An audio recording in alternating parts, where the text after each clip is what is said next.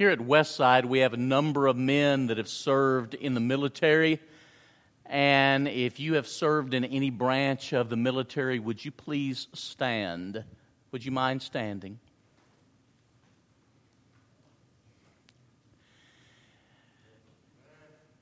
In honor of Memorial Day, we're thankful for these men and for the sacrifices and service that they've rendered to our country. Please be seated. Thank you so much.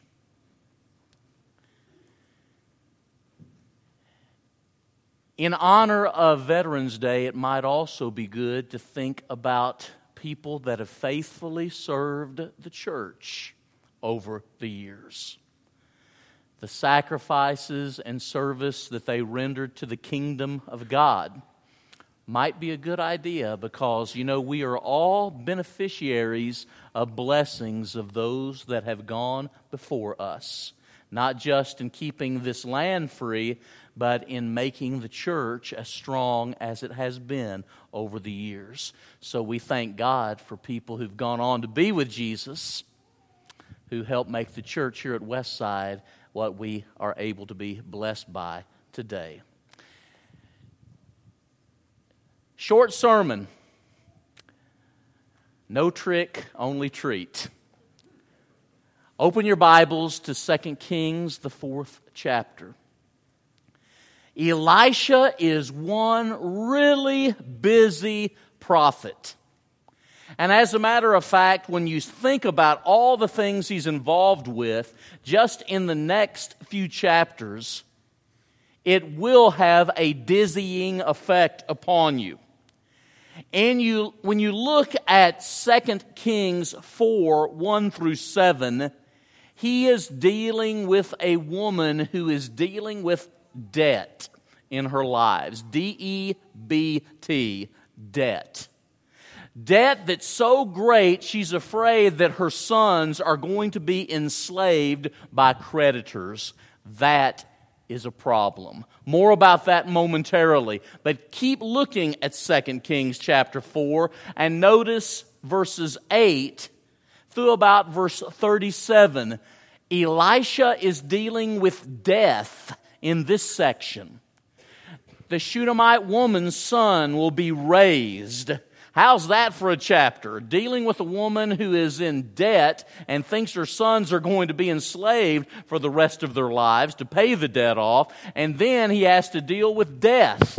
Then we come to 2 Kings chapter 4 and the remaining verses, and he's dealing with drought and famine.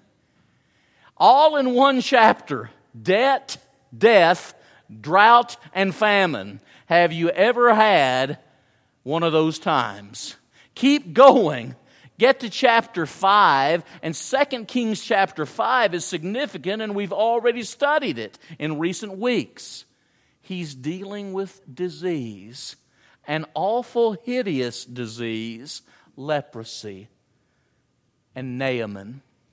And then you begin the next chapter. In chapter 6, verses 1 through 7, you have what we studied this morning. You have desperation. Desperation. Go back, if you will, now to 2 Kings 4. And as we look at these first seven verses, There are three scenes I want you to focus on with me in the story. Scene number one, you can give this title Desperate Times. Here in verse one, you find that not only is this widow dealing with the death of her husband, she is also having to deal with the debt that he has incurred and the fact that creditors are breathing down her neck, as we would say. Now, you and I tend to think about this, and again, we often read the Bible with our Western eyes. What do you think might be uh, a normal interest rate to pay creditors, you know? In this particular time in Scripture, it wasn't unusual for the debt the interest rate to be 20 to 50 percent. The very sound of that makes you want to say, ouch, doesn't it? No wonder why she is so concerned. Desperate times. Her husband has died. And notice she talks about her husband. And when she's talking to Elisha, he is your servant. He was one of the sons of the prophets. But now he's died. And there's this debt that's been incurred. And she's wondering if the creditors are not going to, to foreclose and take her sons. Desperate times. Notice verses 2 through 6 for scene number 2. Godly measures. Maybe you've heard the expression desperate times require desperate measures. Desperate times require godly measures, godly actions. And to this widow's everlasting credit, she asked Elisha for help. And notice Elisha, what she does is just she tells him about the circumstances in verses 2 through 6 without suggesting anything. It's not like uh, Martha in John 11, Lord, if you'd been here, my brother wouldn't have died. She just simply says, here's what's going on.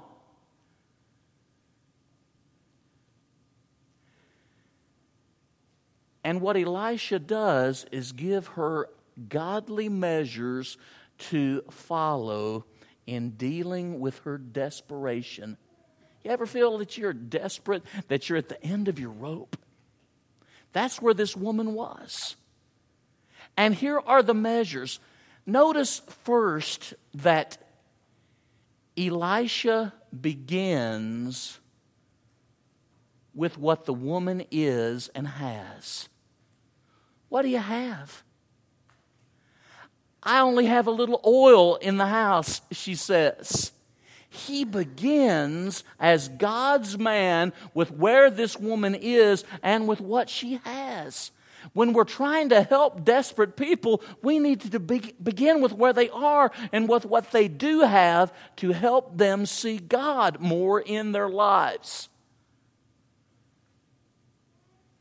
Then, there are a series of action verbs.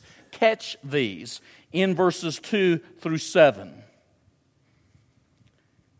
I don't have anything but this jar of oil. Then he says, number one action term, go outside. Number two, borrow vessels from all your neighbors. Three, empty vessels and not too few. Don't just get a few, get a bunch, we'd say. Verb again, then go in, and next verb, shut the door behind yourself and your sons, and next verb, pour into all these vessel, vessels, and next verb, when one is full, set it aside. He gives her action with the jar of oil that you have, go out and borrow other jars, other vessels from your neighbors, and don't get just one or two, get more than that. And proceed to fill the vessels. You know what's happening? A miracle. Because she would fill one vessel get another and fill that, get another and fill that. And catch this, it is all behind closed doors. It's all being done we would say kind of in secret. It's not being, uh, it's not being verbalized and shouted what's going on here. But just stop and think about what it would have been like. She had two sons. We can see that in verse 4. One's already been mentioned. But they're there, she and her son, and they're, they're, they're, they're filling these vessels. Do you think there was joy? Do you think that there was amazement? Do you think that they couldn't help but laugh after a while at how extravagant and good and blessed? And they finally used all of the vessels and filled them up, right? And here's a woman who had been desperate,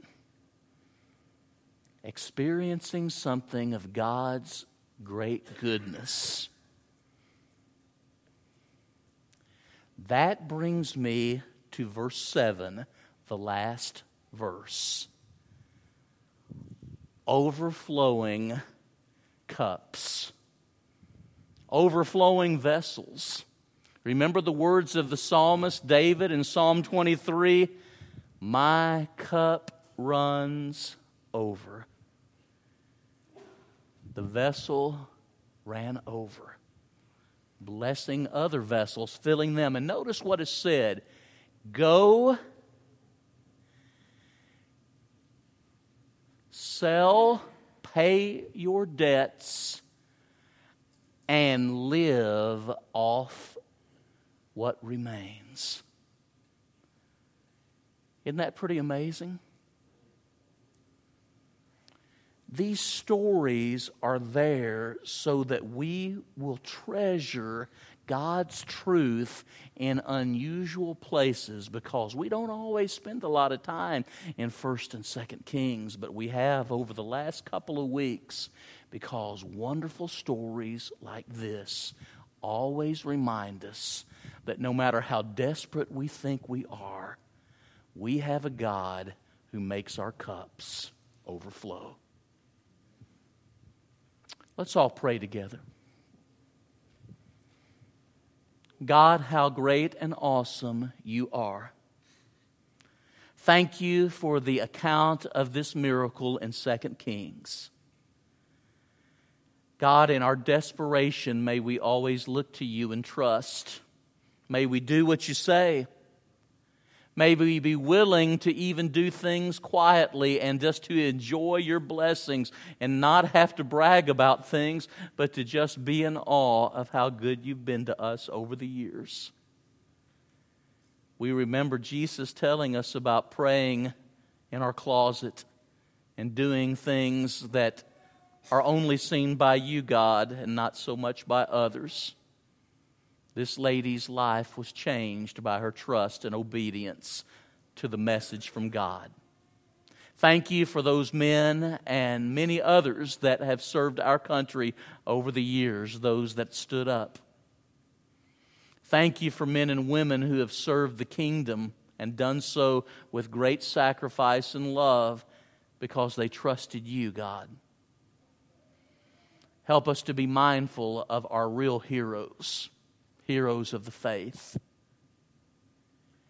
God, thank you for Jesus, and we pray in his name, amen. The expression man of God occurs 76 times in the Bible. 76 times in the Old Testament, I should say.